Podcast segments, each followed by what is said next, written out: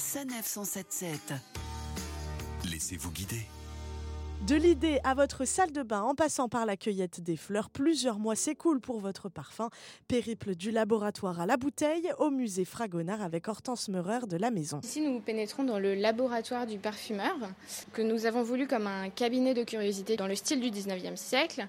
Donc on peut découvrir différents euh, objets euh, du parfum, des, vases florentins notamment pour la distillation, mais aussi des matières premières et des cartes qui montrent la provenance des matières. Et là, dans une vitrine, un chat musqué empaillé, c'est une civette. À partir de la civette, on extrayait euh, de ces glandes une matière première qui permettait pendant longtemps de servir de fixatif au parfum. Chimiste, artiste, scientifique, le parfumeur est aussi un peu musicien. On parle donc euh, euh, du nez qui va créer une symphonie d'odeurs à partir de notes. Donc les différentes essences, ce sont des notes. On a les notes de tête. Donc les notes de tête, ce sont les premières notes que l'on sent. Ce sont les citrons, Ensuite, les notes de cœur, donc c'est vraiment, le, comme ça le dit, le cœur du parfum. Euh, des notes plutôt euh, fraîches et fruitées ou un peu sucrées.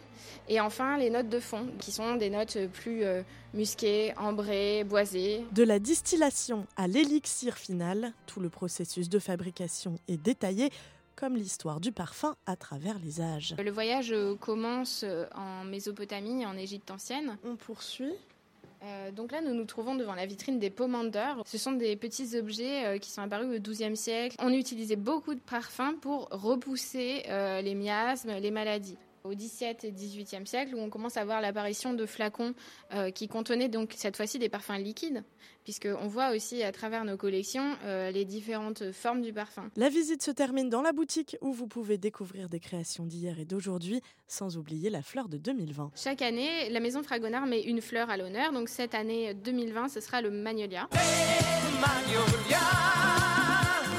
Visite guidée en plusieurs langues et gratuite pour tout savoir de l'univers du parfum au musée du parfum, 5-7 Square Louis Jouvet, à côté de l'Opéra Garnier à Paris. Retrouvez toutes les chroniques de Sanef 177 sur sanef177.fr.